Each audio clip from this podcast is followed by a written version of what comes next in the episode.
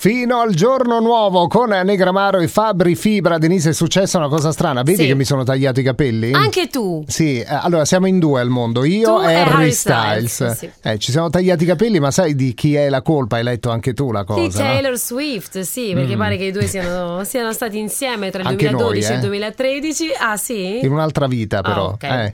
No, vabbè, tutto è possibile. Comunque sono stati assieme e pare che lei nel suo nuovo album abbia inserito una canzone che sembra sia abbia dei riferimenti ad Harry Styles. Sì, la canzone è Now That We Don't Talk e sembra che nel testo di questa canzone, se lo vai ad, ad analizzare, lei dice che Harry Styles è diventato un'icona grazie ai suoi capelli. E allora lui giustamente ora se li è rasati perché Sì, ma perché? dice- Cioè, Ma quella è la per- domanda. secondo me per eh, dare risposta a lei come per dire io non ho bisogno dei capelli per essere famoso, lo sono a prescindere. Ah, molto- tu dici che proprio questa regale. sarà la risposta. Va- Vai a capire. No, però ogni tanto ci piace ad abbandonarci al gossip. Come- bravi, bravi. Come anche ci piace il momento di collezione Delta 1, una delle più belle canzoni di Lucio Dalla, un viaggio di due personaggi immaginari, Anna e Marco su Radio Delta 1.